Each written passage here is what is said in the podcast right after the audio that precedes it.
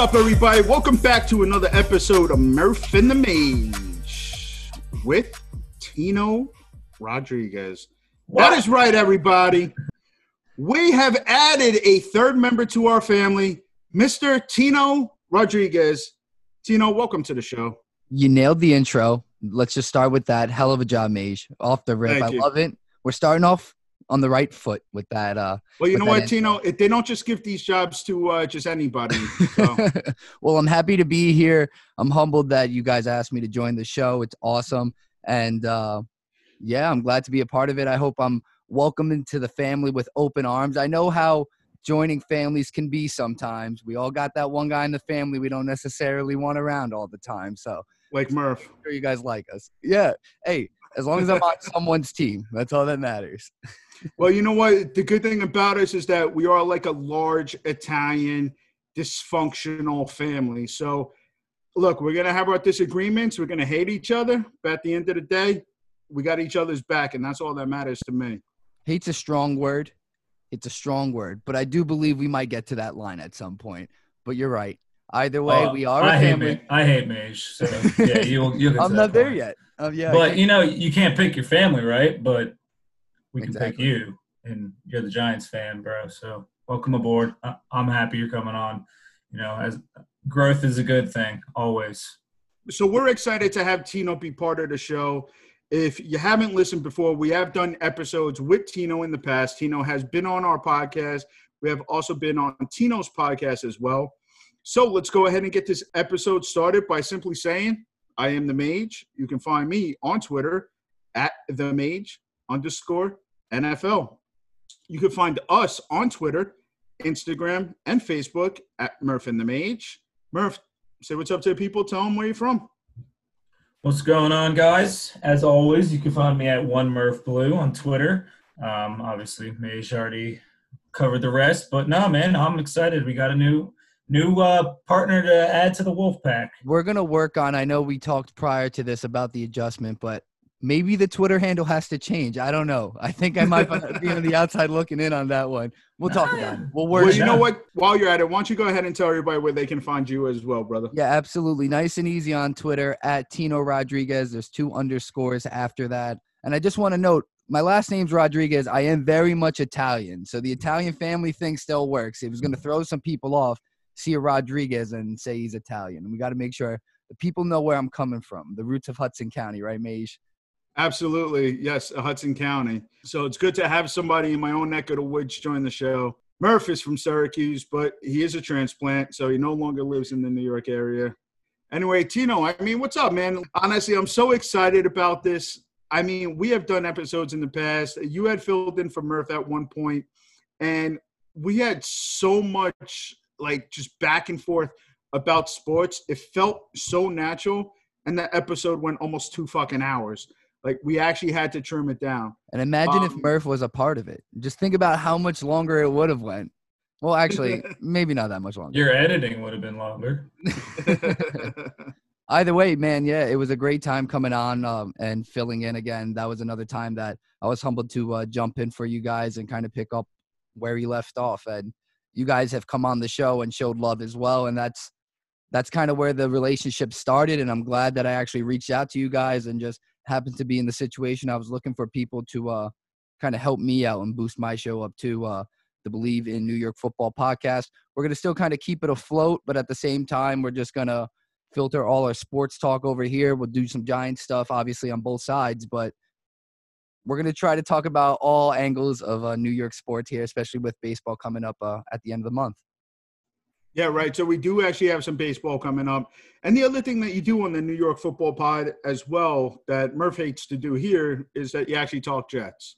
So being a New York variety uh, sports talk, we want to be able to get more involved with that. So you do bring some of that to the table. So uh, tell the listeners about a little bit about yourself and what you do bring to the table, a little bit about what you did, what you cover. Yeah, absolutely. So um, to start and roll back, I was a big J journalist. That's kind of what I got my degree in. So I chased that dream for a while. Was a sports reporter covering Army football. That's why uh, the Believe in New York Football podcast has some Army in it as well. After that, didn't necessarily work as well as I thought it was going to work.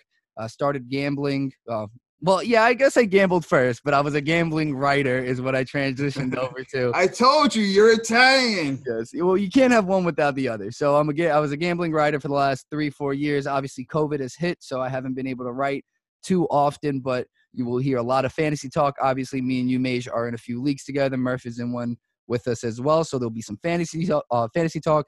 We got tons of gambling content from me. Even if you don't want it, you'll probably get it anyway. So just be ready for it. And yeah, I'm I'm excited to uh, bring that all to the uh, show and talk shit with you guys.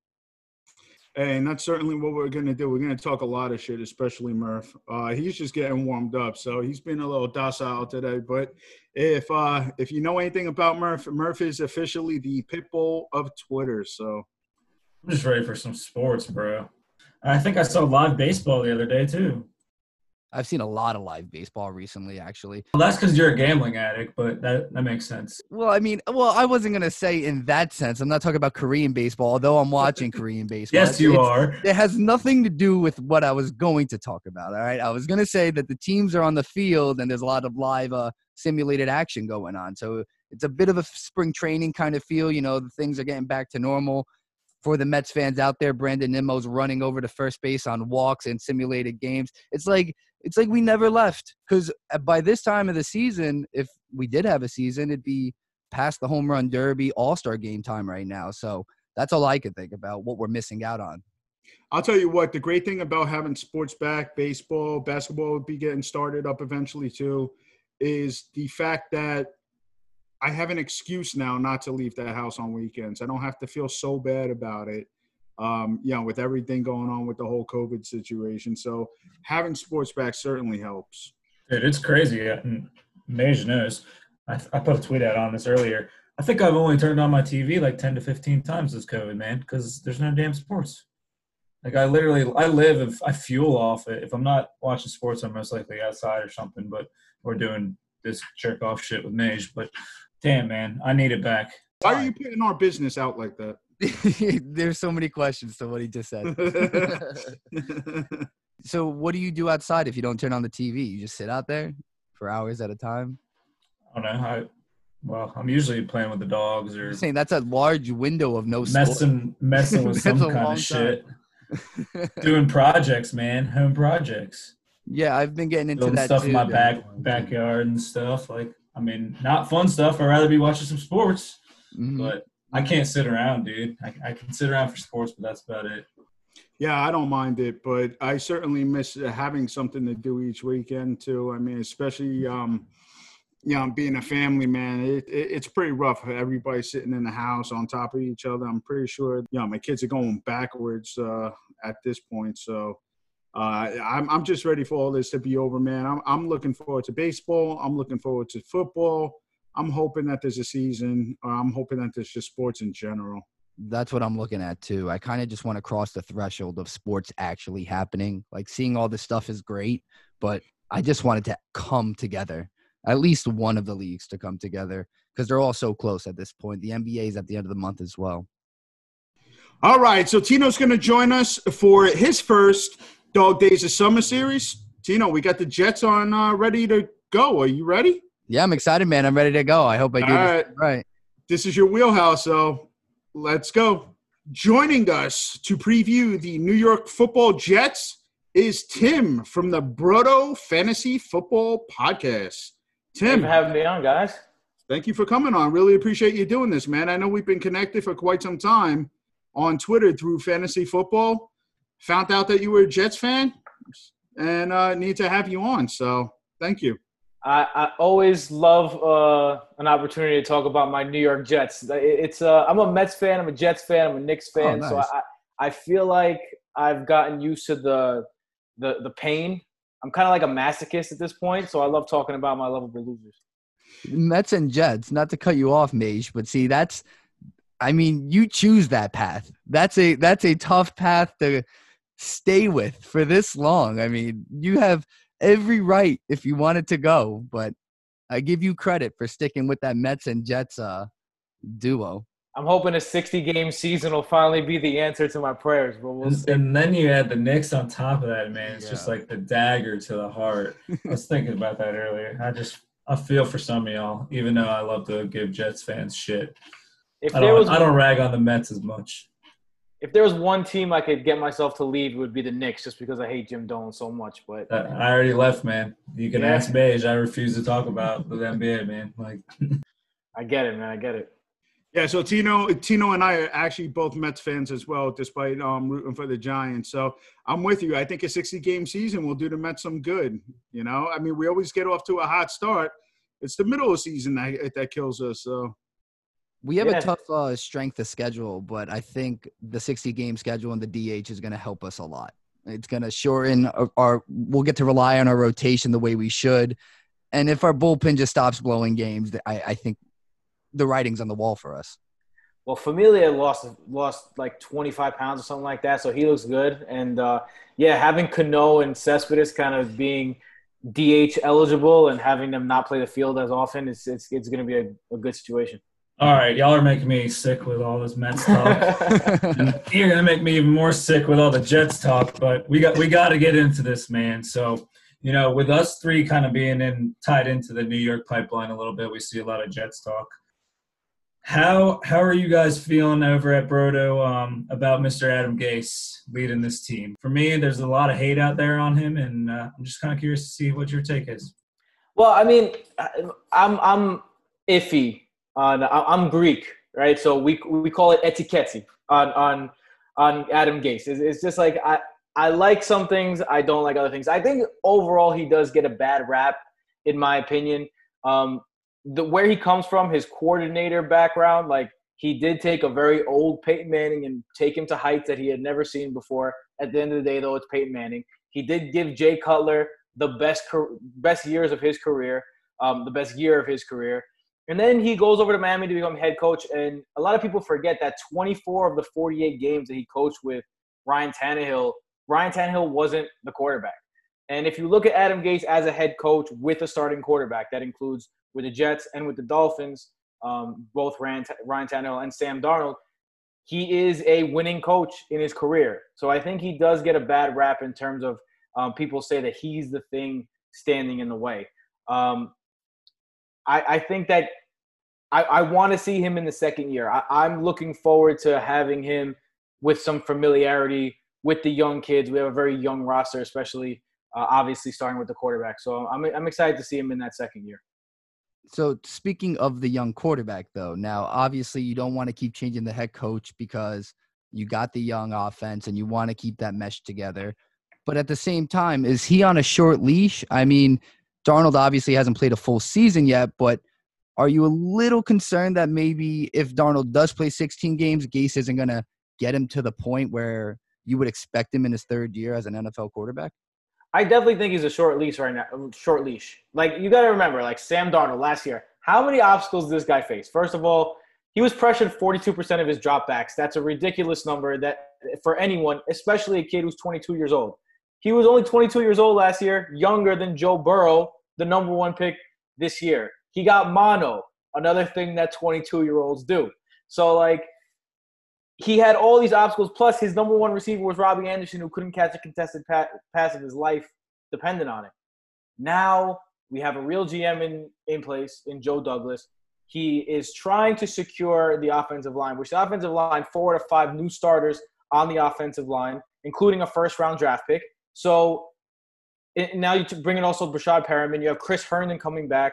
So you you draft Denzel Mims, Denzel Mims as well. I think it is a short leash from Adam Gase. I think that if Sam Darnold doesn't take a step forward this year, then that's a, a big time problem. The thing is with Sam Darnold, I expect him to make that step forward. Now, I am a Jets fan, so I am a little biased, but watching him play, I haven't seen, as a Jets fan, someone play with his skill level possibly ever. Uh, maybe Chad Pennington before he, he got his arm tore off twice. Maybe that's the last time I saw someone with that skill level play. And he made a great jump in the second half. In the second half, 13 touchdowns against four picks, a 93.5 QB rating. So he's showing that progression that you want to see, and you. But he's going to have to take that into the next into the next chapter because if not, Adam Gase, I'd rather get a guy like Eric Bieniemy in here who has had offensive success if you can't do that. Now, if Adam Gase can make something happen, because we know Gregg Williams made something happen with the defense last year, um, then then you know longer leash. But we need to see progression uh, out of Sammy for sure. That's fair. So now, real quick, you talk about Robbie just not being able to catch contested passes. You didn't mention Lev Bell at all. Do you not think he's the main piece in that offense, or do you have to look at those younger weapons and the newer guys coming in to kind of take it to the next level because of his down year last year? I think Lev's got to be the main piece of the offense, right? I, I, I think, but you gotta we gotta remember when Lev was was with the Steelers, he ran like no other back in the entire league. He was patient. He would wait for his blocks to come together, and then he'd make his moves. Unfortunately, last year we had a his. Well, I say we. The Jets had a historically bad offensive line. Considering that fact, uh, he did have three two point two yards per carry. That's unacceptable. He has to make that happen. He has to get that up a little bit. But considering the fact that he didn't play with a starting quarterback uh, for four games, plus in the first game he he was feeling the effects of mono. Then you had that New England game. Putting all that together, plus a, a crappy offensive line, and you kind of understand that Lev Bell wasn't himself, and he also missed an entire year last year. So I do expect Lev Bell to maybe bounce back a little bit behind an improved offensive line, and with more options on the outside in order to take some of that uh, attention and you know double teaming away from him because last year you could tell teams are focusing on him and just selling out, especially in games when uh, Darnold missed him. Tim, I have one quick question for you uh, from a fantasy perspective. Yeah. Uh, how do you feel about La'Mical Perine this year uh, with the animosity that seems to exist between Adam Gase and Lev Bell? I'm a fantasy guy. Most of us here are fantasy guys. Tell me I'm making a right decision by drafting him late. Uh, I think if you have Lev Bell, you should draft him late. Um, if you're in a deep league, you should draft him late. Um, but in a standard redraft 12 man league, like with, with a four or five, with a five, six man bench, um, I don't think that he's someone that should be should be drafted at, the, at this moment. But I do think he becomes extremely valuable if Lev Bell goes down to injury. But yeah, um, we focus mostly on dynasty. So you so you're like in the buy and dynasty uh, leagues then. Yeah, especially because dynasty has such deep bench spots. Like, it, listen, a fourth round pick on a, on a running back is is high draft capital these days. So, um, and the guy had a lot of a lot of success in, in college. So, yeah, yeah, I like that. So I'm gonna go out on a little limb here. Not the biggest Sam Darnold fan, but somebody did put it into pretty good perspective for me recently. Actually, he does play for the Jets. No offense, and he just really hasn't had that much help around him. So I'll give him the edge in that, and I'll still give him a chance. And I still think he can be good. Um, a lot of that does come down to Gase, but who else is going to help him out on this offense as far as tight ends and wide receivers go? You know, we're expecting big things out of Jamison Crowder, but what about after that? Yeah, I think I think in terms of wide receivers, Jamison Crowder, you saw him and him and Darnold had a good rapport last year, and he makes his living with those underneath routes. Uh, he's going to be reliable. Here's two guys that I think could be, I don't want to say studs because it's a little too early, but exceed expectations. I think Breshad Perriman, look, you got to remember, Breshad Perriman, former number one draft pick, so he has that that kind of um, draft capital that that you love to see.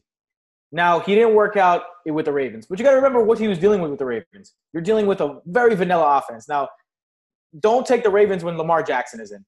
Before Lamar Jackson got drafted, they were one of the most vanilla, eight and eight written all over them type offenses. Joe Flacco was one of the worst quarterbacks when it came to air yards per attempt. And Breshad Perriman is a vertical threat. He's not going to beat you with his um, with his ability to make cuts, uh, with even his yards after the catch. Although he was good at that uh, with Tampa Bay last year, he is a vertical threat. He's a guy that can stretch the field. Uh, so when you look at those Ravens teams, uh, they had over the three years that Breshad Perriman was there, he underperformed, but at the same time, only one guy had just over a thousand yards, and that was Mike Wallace. They weren't they weren't a prolific passing offense in any sense of the word. Then you he goes over to the Buccaneers last year, and he finally gets a shot. He gets in the last five games of the year, 509 uh, yards receiving, five touchdowns, and you're talking about a guy, yes, who airs it out in Jameis Winston. Um, but at the same time, you saw a downgrade with the other receivers, uh, Scotty Miller and, and, and the bunch. But when when when Perriman took over that spot for Godwin slash Mike Evans, there was no downgrade. Uh, the the offense kept rolling. I remember in fantasy, because um, that's you know that's where I make my bread and butter. But in fantasy, Breshad Perriman was an every week start. Didn't miss a beat. Didn't miss a beat at all. And you can, yeah, that does have something to do with Jameis. That has something to do with Bruce Arians. But at the same time, you can't discount something like that. So I think Breshad Perriman on a one-year deal, after finally tasting that success, is going to be very motivated. And then you got a guy like Denzel Mims, who even before the draft, uh, shout out to Brett Kollmann. He has a fantastic YouTube channel. Broke down. Um, I did my homework on Denzel Mims because I hated him at first. Uh, I just don't believe in spread type receivers like a, like the Baylor offenses. But you look into what Denzel Mims uh, did in college, and he literally has everything you need to succeed at the next level. Plus, the dude is tall. Plus, the dude is strong. He makes high points on catches. He makes the tough catch. He can jump with the best of them. So I really think Denzel Mims is also going to be a great addition. And Chris Herndon, I can't stress enough how the return of Chris Herndon uh, really affects the offense. In his rookie season, Chris Herndon had 500 yards receiving, and, you and you might be thinking, "Hey, what 500 yards? What is that?" Only 29 rookie uh, tight ends in the history of football in general had 500 yards receiving ever. So when you're looking at rookie tight ends, that is a phenomenal, phenomenal output. Uh, and Sam Darnold loved throwing to him. And Sam Darnold has shown uh, right now he struggles with the short passes, he struggles with long passes, but he's elite at the intermediate 10 to 19 yard passes, especially in tight windows. He was one of the top quarterbacks in the league in getting those throws in in that intermediate section. And guys like Jamison Crowder and guys like Chris Herndon are going to help him with that. So I, I really do think that Chris Herndon is going to be a, a big time a big time uptick from what we had last year. Even though Ryan Griffin he, he did show he, he showed some signs, so it's going to be nice to have some two uh, tight end sets where it's you can throw a wrinkle against the defenses like that. Well, the two tight end sets also help your running game, which was right. pretty putrid last year too. But now, all right, we talked about key additions. We're talking about offense. Let's go defense real quick. And a potential departure instead of an addition. What's going on with Jamal Adams? I don't even know if we want to get into the detail of how you feel if he's gone or what you're expecting from him. But let's just play the game where if Jamal Adams isn't the head of that defense anymore, who do you turn to? Is it automatically CJ Mosley? I think so, right? Uh, and uh, uh, let me say this because I know you guys are New York sports based. So I want to say this to all the fans out there, Jets fans shut up. Stop. Stop hammering this guy on Twitter. look, look, he is he is the chosen one. And then I know this is not a, a, a popular take amongst Jets fans right now, but what he does is just so much more than what you can get out of a strong safety. Calling him a strong safety is like calling LeBron James a small forward. He's just so much more than that. In Gregg Williams' system as well, Gregg Williams loves to have that quarterback out in the field. He's that quarterback. According to Sports Info Solutions, when he lines up at safety or cornerback, yards uh, per attempt allowed and completion percentages both fall significantly. At linebacker, tackles for loss and yards per carry dropped significantly. In fact, Jamal Adams had 16 tackles for loss. You're talking about giving him 16 million or more. Only three defensive ends who make 16 million dollars or more had more tackles for loss than Jamal Adams, the safety. When he's at edge, the pressure rate for the entire team goes up. He, like I said, he led all DBs in tackles for loss last season. He's the quarterback of that defense, and this it starts with him. He makes the plays. He calls the audibles. He lines people up. He's one of the smartest people we've seen on the football field. And I think for Jets fans, we haven't had a player good enough to hold out since 2010. I, you know, during the pandemic when there was nothing to watch, I started I started uh, going on YouTube and, and, looking back at the uh, the Rex Ryan um, uh, what's Hard Knocks episodes mm. and the whole Darrelle Revis holdout and what that was like. And it's like, dude, look, I know you may not be liking what the guy says. Yes, he screamed out of a window that he wants to go to Dallas, but the only leverage he has is public pressure. He wants more money. He deserves more money. He's a smart dude. He's going to use it. And if you turn against him, then it's just going to drive him even farther away. So, guys, I know we're not used to having good players. I know that. Embrace it. We should. We deserve to pay him. We should pay him. And I think the Jets are going to pay him. I think the Jets are also playing this correctly. The fans know, but the mm. Jets are playing this correctly. Hold. There's no reason for them to make a good to make a, a scene right now. There's no reason for them to jump the, the wagon. Let it calm down. They want to give him 16. He wants 20. Meet him in the middle. Give him somewhere like 18. Give him what he deserves. I think that's what's going to end up happening. So, Tim, let me ask you a question then, because I actually had Tino on, and this was a topic of conversation when Murph was on vacation. So, and I call Jamal Adams probably the best safety in the league, but my co-host Murph reminded me about Derwin James, so I stand corrected. Derwin James is probably the best safety in the league. I say Jamal Adams is easily top three, number two. But $18 million for a safety, is that worth it? Especially with the inefficiencies that the Jets have on the offensive line. I know that they invested a little more assets to the offensive line this year, also drafted Mekhi Becton but let's face it, there's other areas of need for the New York Jets. Do you really have $18 million to spend on Jamal Adams, or do you think his production is replaceable? First, at the moment, we have the fifth largest cap cushion in the league. Um, so I, I, believe that we should use it. Uh, You're gonna have to pay Sam Darnold soon. And, and that's and that's where this comes in. You got a quarterback on a rookie contract. This is the time. Hit the gas. I don't know if I can curse on, on the on the show. I don't know. I don't know how you guys feel about that. Yeah, you can. Hit the fucking gas. Go pedal to the metal right now. And when you're talking about a guy like this, he's more than a safety. Derwin James, I, you can argue, but Derwin James is more of a safety. Uh, Jamal Adams reminds me more than Derwin, Derwin James, or some people are talking about Ed Reed, Troy Polamalu. He reminds me more of the Honey Badger, Tyrann Mathieu. Uh, and you saw what kind of impact the Honey Badger has on defenses when he goes to these places because he can do everything. And the Honey Badger's worth 14 million a year off two ACL surgeries, right? So you're talking about a guy who left the Arizona Cardinals. The Arizona Cardinals went to shit. He went to the Texans. The Texans defense rose up after he left. They became middle of the pack again.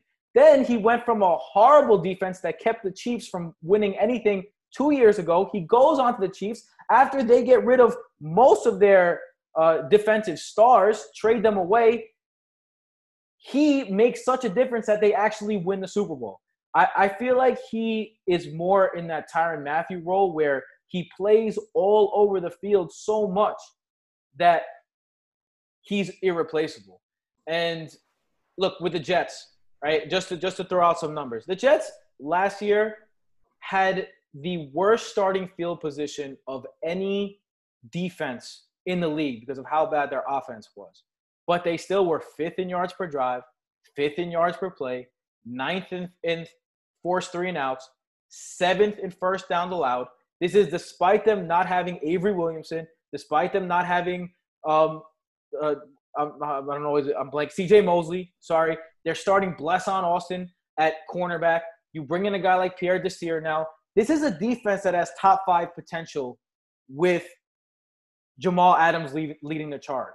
So even if you make a team friendly deal where you kind of front load the contract, you make it easy to get rid of the contract later on when you do have to play Sam Darnold, I, I think that you have to pay the guy. I think he deserves it and you got to pay him really have much of a response to that. That's the true fan outlook. That's what we've been looking for from all you dog days of summers guys. That was like from the heart.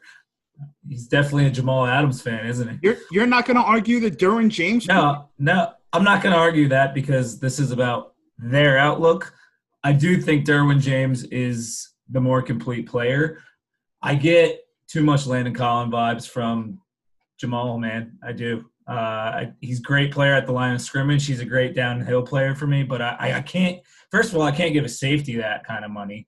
But from a leadership standpoint, leadership is valuable. So I do understand what you're saying there.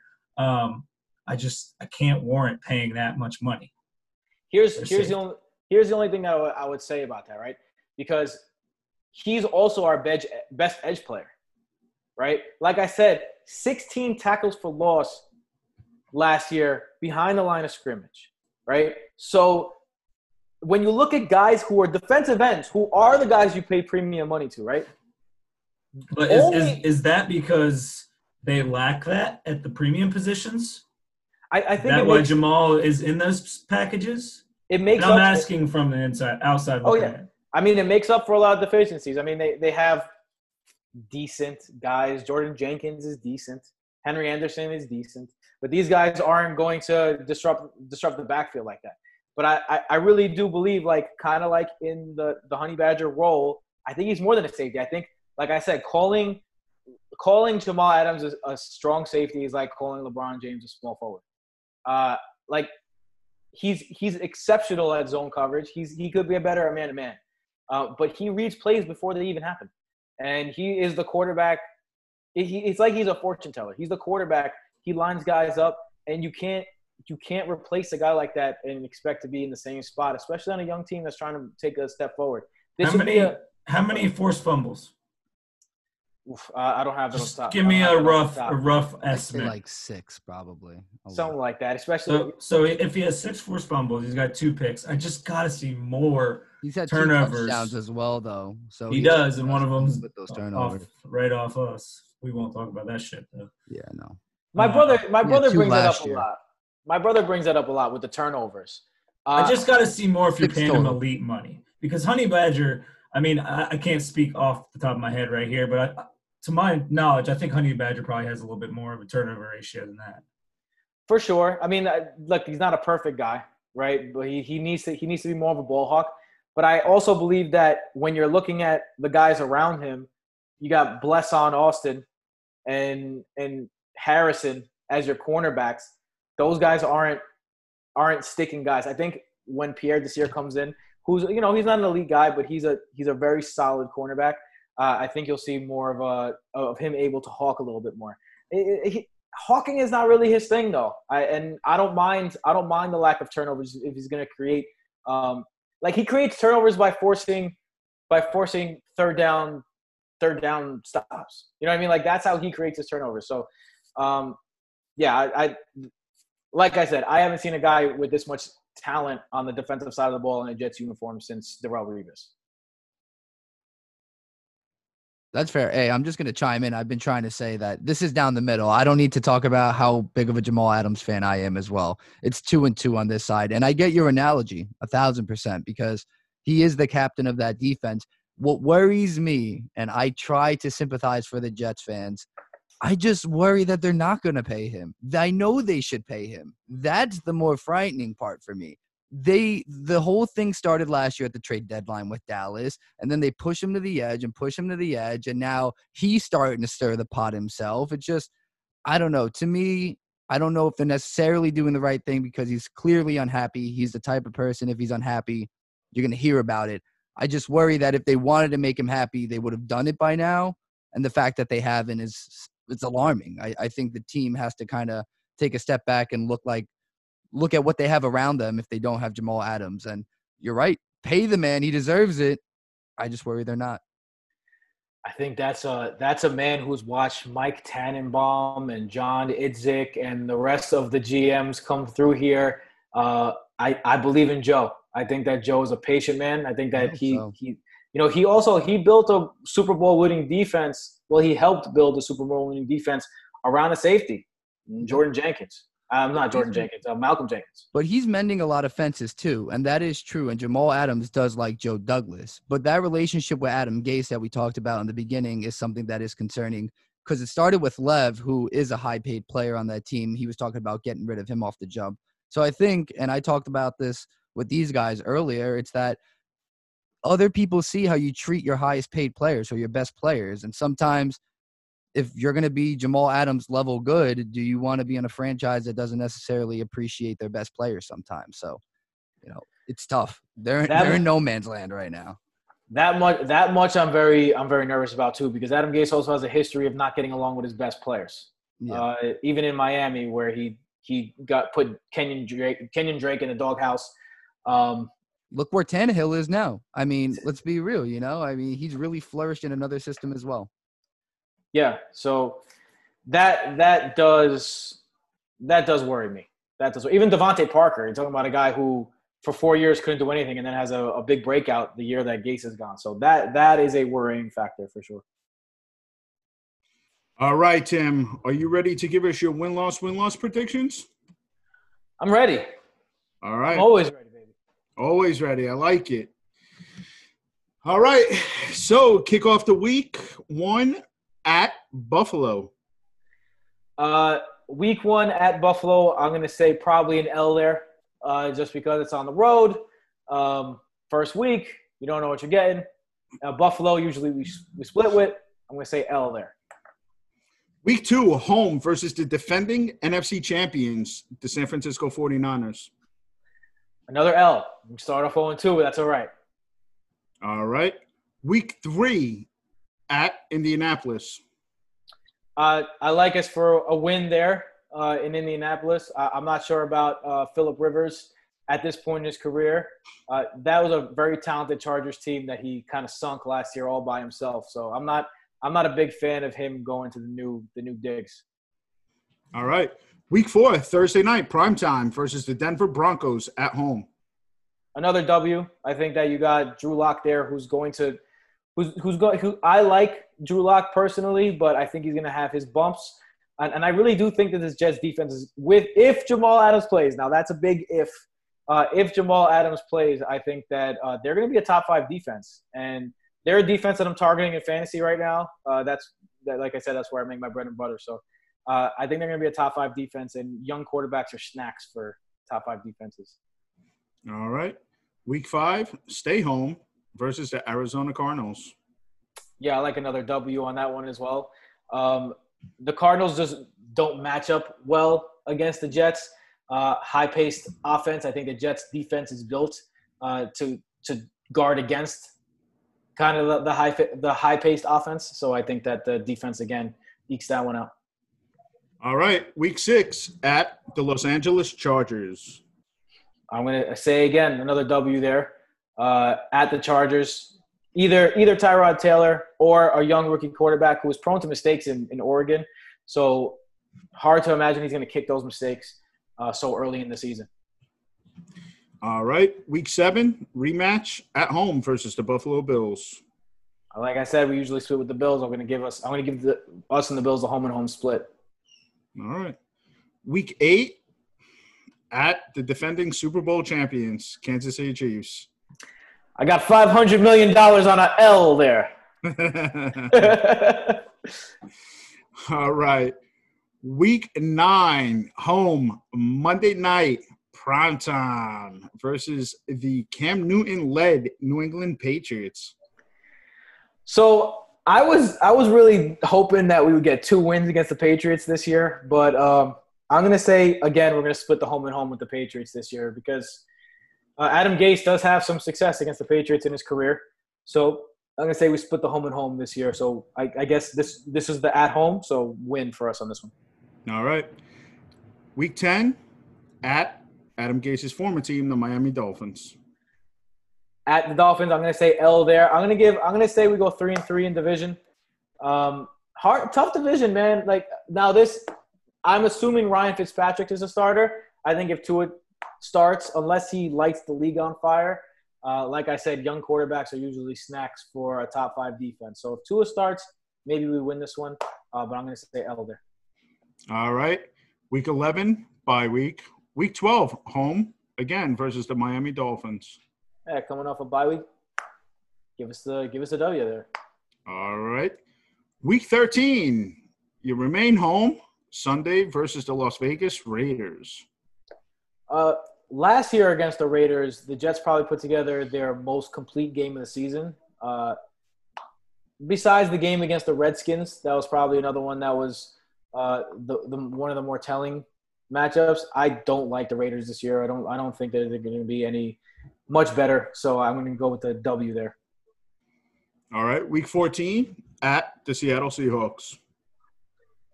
Always always tough to play against the 12s. The only problem is, are the 12s even going to be there? Right? Because you never know with the coronavirus.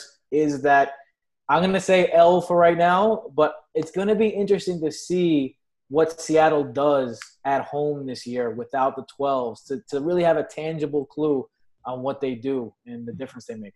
So you really like the way the Jets match up with Seattle personnel wise? I, I, I said L. Uh, I mean, obviously, quarterback is not ideal because you know Russell Wilson is probably the second best quarterback in the league, in my opinion. Um, personnel wise, look, they are a running team. They run first.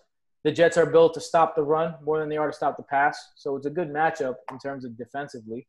Um, offensively, again, they're built to stop the run. Uh, the Jets are a run first team, so it's not a great matchup offensively. Uh, I'm gonna go. I'm gonna say Seattle takes a win here, but uh, close game.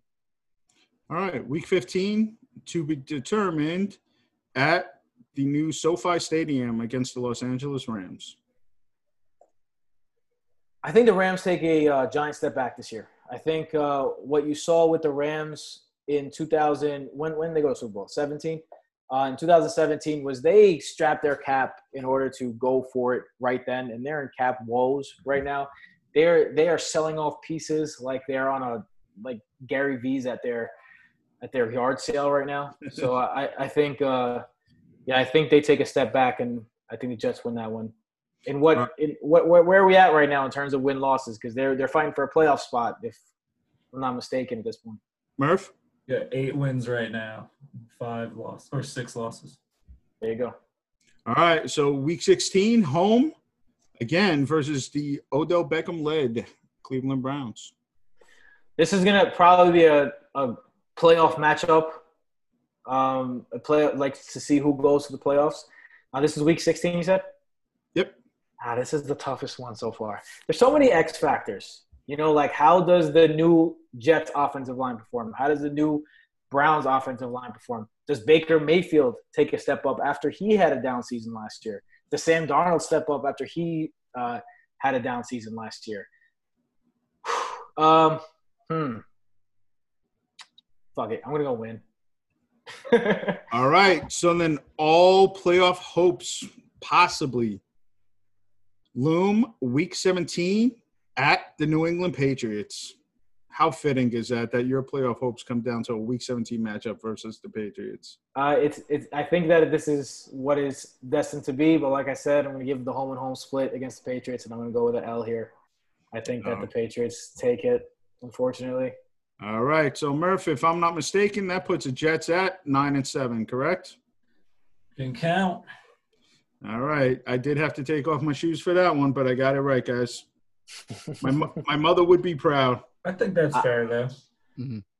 yeah. I think I think nine and seven, uh, ten and six. If you're if Sam Darnold takes a huge step up, uh, is what you should be expecting as a Jets fan this year.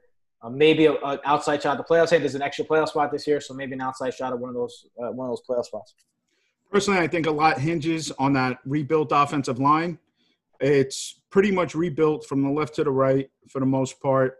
You didn't spend money uh, getting a right tackle like Jack Conklin, but you did draft Mekhi Becton. I think again for the Jets on that offense, I think it comes down to whether or not that offensive line can play well together. I think you got the pieces at wideout, you got the running backs, you got the tight ends. Ryan Griffin even came in at the end of the year, really played really well with Sam Darnold. I liked Sam Darnold coming out. I talked about it today. I was hoping Sam Darnold would have been a Giants pick at two. We took Saquon Barkley. So I, I don't dislike him. I think the hate with Sam Darnold comes down to not realizing what he is at a quarterback. I've always likened Sam Darnold to more of a Brett Favre type of quarterback. He's a gunslinger, right? He's going to throw maybe 25 touchdowns, 30 touchdowns, but he's going to have somewhere in the range of 18, 20 interceptions. That's who Sam Darnold is, but he's going to keep you in the game. He's going to keep throwing the ball. I like him as a quarterback. I think that the Jets, I do root for them. I think they're on the uptick. I like what you said about Joe Douglas. I think Joe Douglas is the right guy for the job. I don't have any faith in Adam Gase, though. So all depends what these uh, this young defense can do as well. You spent a lot of money on that front last year, so we'll see. Nine and seven. I don't put that out of the ballpark. I had the Jets last year somewhere. I believe I predicted them as seven and nine, or maybe even nine and seven. So I can definitely see it. You hit it on the head with in division, by the way. I talk about this all the time. I mean, if you want to like really take your team to the next level, you got to have a winning record in division for the most part. Right. It's hard to do. The Jets haven't done it since I believe 2010, which is now 10 years, long time. So I think a small victory would to be, you know, maybe sweep the Dolphins and not split some of those series or win one of those games on the road, especially if it comes down to week 17 in New England. And that's what you need to be over 500 in the division. You'd like to hope that they win that game. But yeah, I think it starts in division and then maybe they scrap for that wild card spot. A lot of X factors in the division too. Like if you're looking just around the division, a lot of people are just we're giving the division to the Bills before Cam Newton signed with the Patriots, but the Bills of last year remind me a lot of the Bears of 2018, where you have a quarterback that's not accurate. He's kind of a a all or nothing runner first type quarterback um, with a strong arm, but it's just inaccurate. Doesn't make good decisions. So if he takes a Mitch Trubisky type fall, um, I think that that's going to be a downfall for the for the Bills, and all of a sudden a 10 and 16 looks like a six and 10 team, kind of like the Bears did last year. Also, they have a defense that had a lot of turnovers last year, and historically, you can't really rely on repeating turnovers year after year after year. So it's to be interesting to see with the Bills, the Dolphins. Does Tua come in and light the world on fire, or does he kind of play to his size and have a little bit of a a, a down type start, especially with the injury and him missing college? And then Cam Newton, is he even is he even the Cam Newton that we know, or, or are we talking about a guy who two shoulder injuries later and an ankle injury later is just not the same dude? So um, this division is up in the air, and this division is up for grabs. A lot of things can go wrong, including the Jets. Does Sam Darnold take the next step? Does Jamal Adams leave? So a lot of questions in the AFC East. This could be the best division in football, or the worst. You guys have been waiting for this for how long? For this whole Patriots dynasty thing to crumble or come Yep. back to to life, you know. I, I totally agree with you though. Bills, uh, I think the Bills are a very talented team. I like your comparison to the uh, Bears. I might go as far as the 2016 Giants defense as well. I think they're going to be good, but I think that you're definitely right in the hunt there. And obviously, New England's the big question mark out of all of it. So, Tim, thank you from Murph, Tino, and the Mage for joining the show today. Really appreciate it.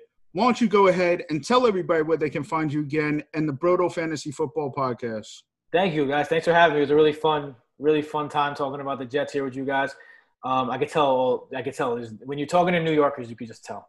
Um, so uh, you can find me brotofantasy.com is where you can find everything from Broto Fantasy. Fantasy season is heating up, so come check us out. Um, it's a podcast that I do with my brothers, Michael and Jason. That's why we call it Broto. You see what we did there.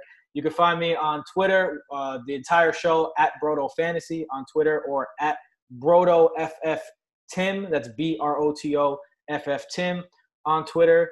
And uh, yeah, that's uh, that's where you can find me. Come check us out. We are currently doing some uh, experts drafts with the Scott Fish Bowl 10 and uh, and some other industry-wide drafts, so you can see us drafting against some of the best in the industry. Uh, come check us out. Yeah, hopefully fantasy football championships for everybody. And again, that is Broto, as in B R O T O, correct? Yes, sir. All right. Tim, thank you again so much for joining us. Really appreciate it. That's going to go ahead and wrap up this Dog Days of Summer episode with the New York Jets. Thank you for listening. Peace and love, everyone.